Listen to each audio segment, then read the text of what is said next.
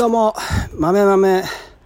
絶賛田植えラジオです、えー僕はえっ、と藁が浮いてある田植え直前の藁が浮いてるところ四隅に藁が浮くじゃないですか。あれを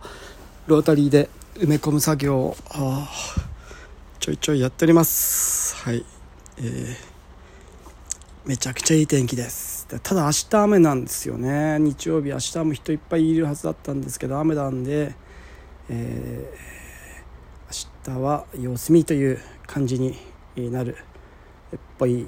です。はい、でですよ。で、えっと、今咲き誇れ、えーの産地化競争が、えー、と始まると思っていてなんてみんなこう米あって、えー米じゃ生きていけねえってなって高価格帯の米美味しいお米を作り始めて夢ピリカとかつや姫とか魚沼産コシヒカリ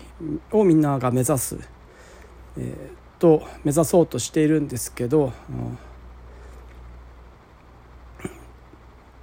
そのその第一早期を目指すわけ。お米米といったら魚沼産コシヒカリみたいにもなっちゃってるわけじゃないですか。その第一早期を目指す米といったら何？小麦といったら何？枝豆といったら湯上がり娘みたいにその何といったら枝豆といったら湯上がり娘みたいにそのその第一早期一番初めに、えー商品名そのその作物を言った時に品種を言った時にこの一番初めに思い浮かぶ品種作物を言った時に一番初めに思い浮かぶ品種は何かみたいなものの、えっと、取り合い世間皆さんの、えっと、日本人の第一早期を目指すお米といったら何ですかって聞いた時にパッと思い浮かぶやつにみんななるために頑張っていて、まあ、ブランド化っていうことだと思うんですけどでそれを目指していてもちろん秋田も咲き誇りを作ったんでその産地化どっかの地区に特区を作って咲き誇りだけを栽培するエリアを作ってビレッジ化って言ったりするんですけどビレッジ構想とか村咲き誇り村みたいな感じで団地を作ってそこで、えーででうちのおと田んぼでうちの田んぼで、えーなんだろう植えた咲き誇れが、えー今年は、えー今年収穫したのが、えーシンガポールに、えー輸出されるっていう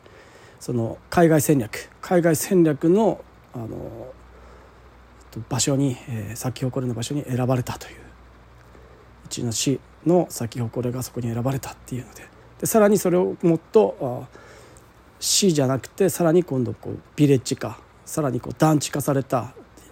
の一一つにこう田んぼがこう30ヘクタールとかまとまったところで作付けされる咲き誇れ。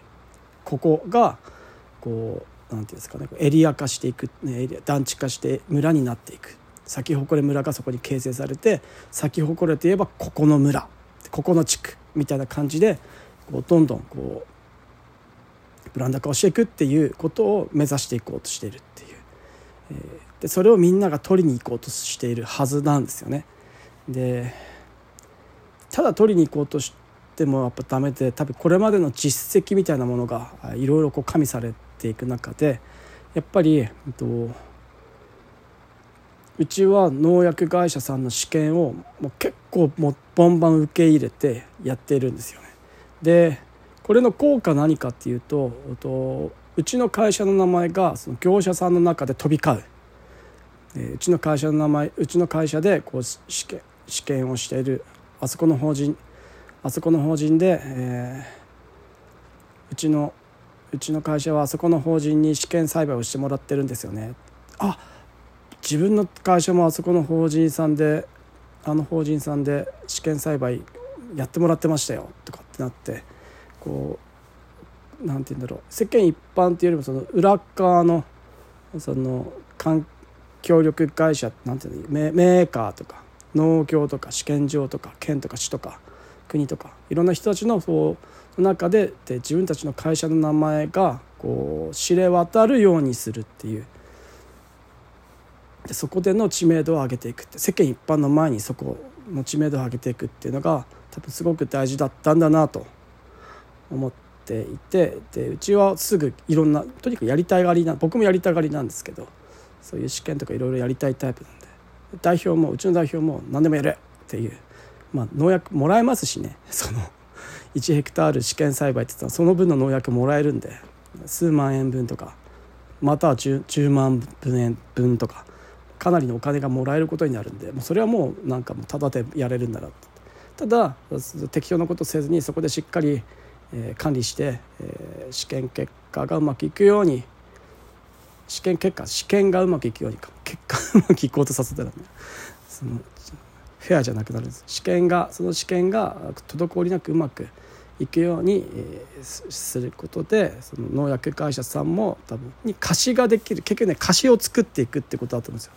いろんなところに貸しを作っていってあそこにお世話になったあそこにお世話になったって言われるようにあの会社あののあのあの農業法人にお世話になったあの農業法人にお世話になったっていっぱいの人に言ってもらえるようにってなってくると、えー、たた例えばこう先ほこれのこう新しいビレッジ化先ほこれを海外に進出する時にここで先ほこれの団地を形成しましょうってなった時にそういった内部の人たちでどどこいいですかね？ってリストアップしていった時に会社の名前をとにとにかく知ってもらってるかどうかでそもそも会社の名前知らずにああっちから指名されることはないじゃないですか。であのその先ほこれのビレッジ化をこう選定する人たちも別に全部の法人を一個ずつやなんかこう選定していくなんてことできるわけないんで、まあ、まあどこどんなとこありますかねって多分いろんな人に聞いてででここここここここここって多分いくつかの農業法人の名前が上がってでもここはこうだからダメここはこうだからダメみたいな感じになる。その候補にまず上がるかどうかっていうのは、えー、いろんな人たちいろんな周りの人たちにどんだけ名前を知ってもらってるかっていう。しかもこうとメーカーさんとか農協さんとかその内部の人たちお客さんとかね外の人たちだとあんまねそれただただ知名度があるだけで中身何やってるか分かんないけどそのちゃんと人と人として関わるメーカーさんとか農協さん関わってると人となりを知ってもらってるんでああそこだったらあの人いるんで任せてもいいんじゃないですかみたいな感じになると思うんですよね。でなって初めて、まあ、だからって選ばれるわけじゃないんですけどでそういうことをこうしていく準備をしていくっていうのは大事だなと。で結果もちゃんとしっかり出していくっていうのも、えー、大事だなと、えー、思って日々、えー、試験栽培いっぱいやってます。えー、今日も種もみ稲の種もみに、えー、農薬をコーティングしたもの。だから箱処理剤を使ってないですね。それをその前にもう種もみに、えー、たあの薬剤をまぶしておいてそれを菜芽して播種して、えー、苗育てるみたいなことをしております。した試験を今の試験の、えー、田植えをしていて、えー、そこでまた一悶着あるっていう。とにかく人がいっぱいいるんで土日ね人いっぱい集まってくるんでもうめっちゃ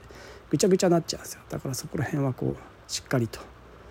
えー、こういろいろこう調整しながら、